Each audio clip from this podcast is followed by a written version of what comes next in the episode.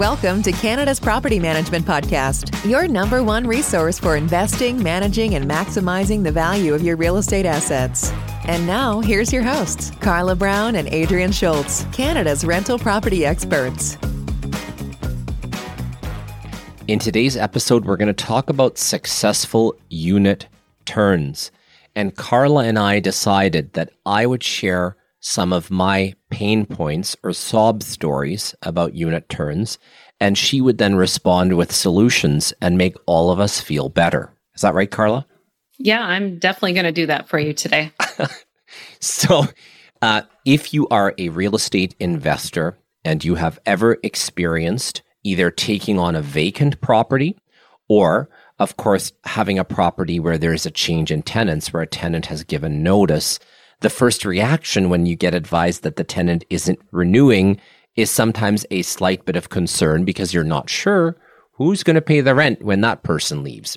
And of course, that's very much related to a successful unit turn. Carla, I have experienced overnight unit turns in my investment properties, and I have also experienced six week unit turns because of holidays and lack of contractors available, likely poor planning, etc. How does a real property management office assure a systematic and successful approach to doing a unit turn? Well, first of all, you, you said it. There has to be a system. So you have to have a process. Ours is very, as you know, I love electronic anything, uh, the technology and a lot of automation, making sure that all of this communication is going and flowing through. But you can do it on a manual checklist. Okay. But you do need to know all the different steps that have to happen. And if you do them in that order, that is going to set you up for success. Can you take us through it just from a high level of what it looks like from beginning to end if it's done properly? Sure. So in a perfect world, you're going to send out a notice to a tenant, uh, depending on what province you're in. That could be two or three months prior to the expiry of the lease. You're going to send out a notice to them on renewal conditions. So are you renewing? What's the new renewal rate, et cetera, et cetera. The tenant then is going to either renew or they're going to say they're, they're leaving. So if they are leaving, you need to have a process in place to make sure you get that paperwork back on time. Otherwise, you're not going to be able to advertise it in time. So that's first thing, I guess, and making sure you have that. Once you have it, you need to now get it up and advertised. So successfully, you want to check your ads. You want to make sure that the ad is still relevant. Was there any renovations during this tenancy? Do I need to take new pictures? Is it the middle of summer and I only have a winter exterior picture? All of these things are going to make a difference in how this property is going to show when you're trying to advertise it. So again, all part of the checklist. Then you're going to look at prior inspections. So I recommend quarterly inspections so that you have a good pulse on what's happening in the property. If you don't have those, Adrian, then you're going to have to find a reason to go in and see that property. Because the first thing you need to know when you start preparing for the unit turn is what kind of condition is the property in? Do not do this. Tenants moving out at the end of the month. I'm going to do the move out and I'm going to cross my fingers that everything's going to be okay. So you need to know what you're up against. And a lot of times we call these uh, pre-move out inspections and we will do them complimentary for our tenants because we will let them know, Hey, I'm going to tell you what exactly you need to do in order to get your security deposit back. So when they don't do everything I just told you you need to do, they're not now surprised when you're doing the holdback. So again, these are all little checkpoints that are on this checklist and lots of communication, just making them feel part of the process. What time do you want to move out? This is where you're going to put your keys. I mean, I could go on and on and this podcast would probably get really, really long, but it is being very detail orientated of taking them through what's going to happen. And then once you know the condition, you can now set what your advertising might look like as far as when you want that move in date. If you know you're going to have a lot to do, if you know this tenant is extremely messy, like don't assume they're going to clean it in a pristine manner. We have our cleaners prepped at the end of the month and we tell them we think you're going to be doing X amount of properties based on what we know.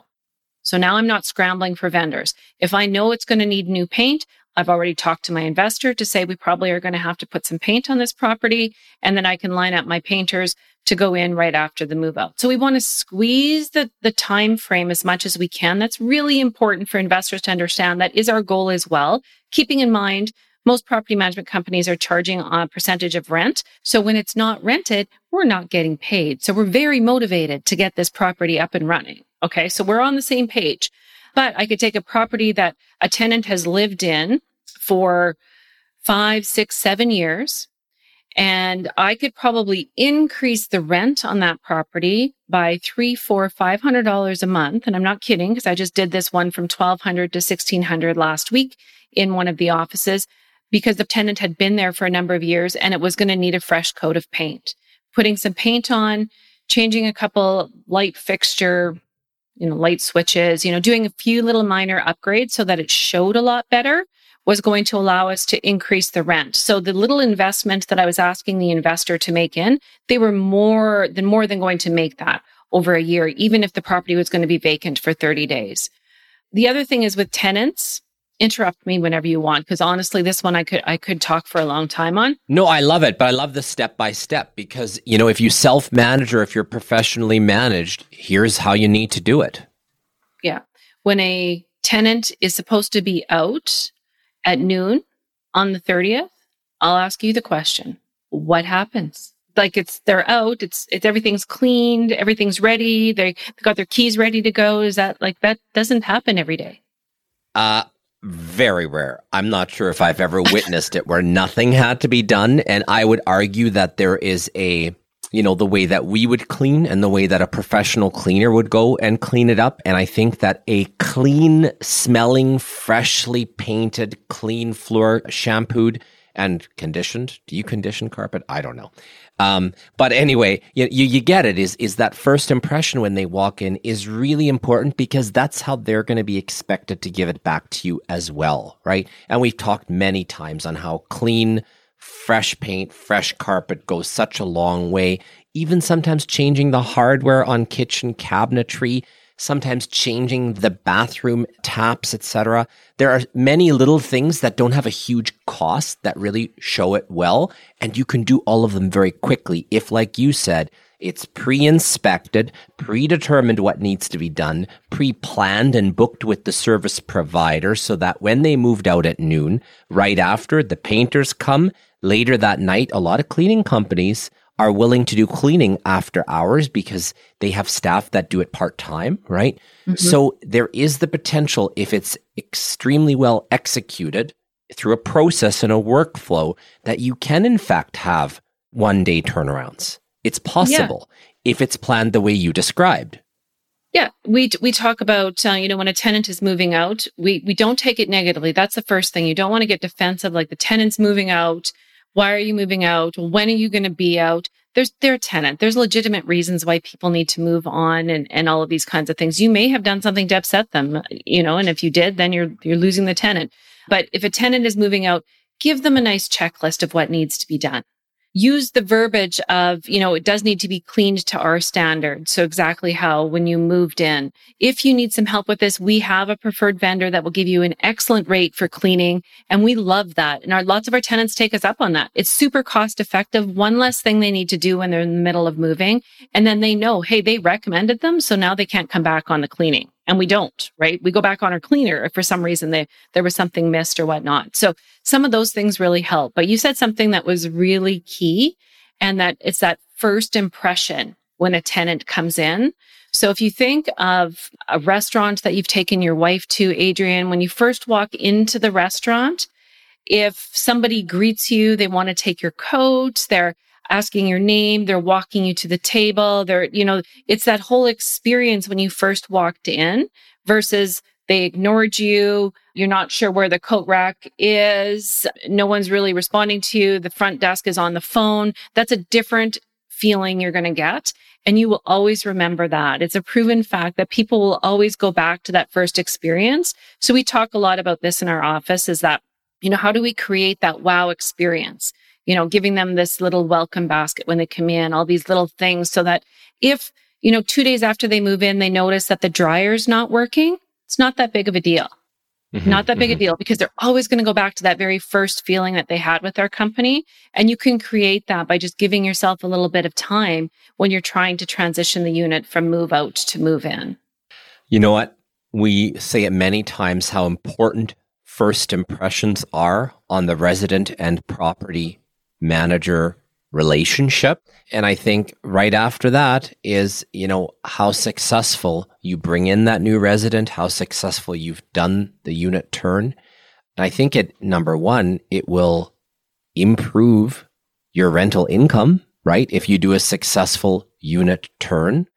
And if it's done properly, not just fast, but properly, those improvements will also last longer, right? Yeah, that's a that's a great point. But first impressions, in case anybody is actually watching this podcast versus just listening to it, because we do post videos in our social media as well. And we do hand puppetry, live yeah, hand if, puppetry on the show. If this is their first one, we're setting this like amazing first impression experience because we're matching. So this might be something that we have to really talk about before we get onto these podcasts in the future, Adrian. We got to mm-hmm. like coordinate our wardrobes because we're not even in the same city. I, you know, yeah, no, I, I agree. You know, the problem is, is at some point it becomes awkward to phone each other in the morning to plan our, you know, what we're going to wear. Because I'm also trying to match what I wear with my six year old girl and my three year old boy. So I'm very challenged on how to dress just like them. I took uh, Ava shopping on the weekend and bought her a new dress with flowers. And she's, because I said, Oh, do they have a dress shirt like this for William? And she said, What about you, daddy? Why don't you get one of these dresses too? Anyway, now that's real property management. Thanks for listening to Canada's Property Management Podcast. If you like this episode, please subscribe and give us a rating, which will help us reach more listeners. Until next time, connect with us on social media and online at realpm.ca.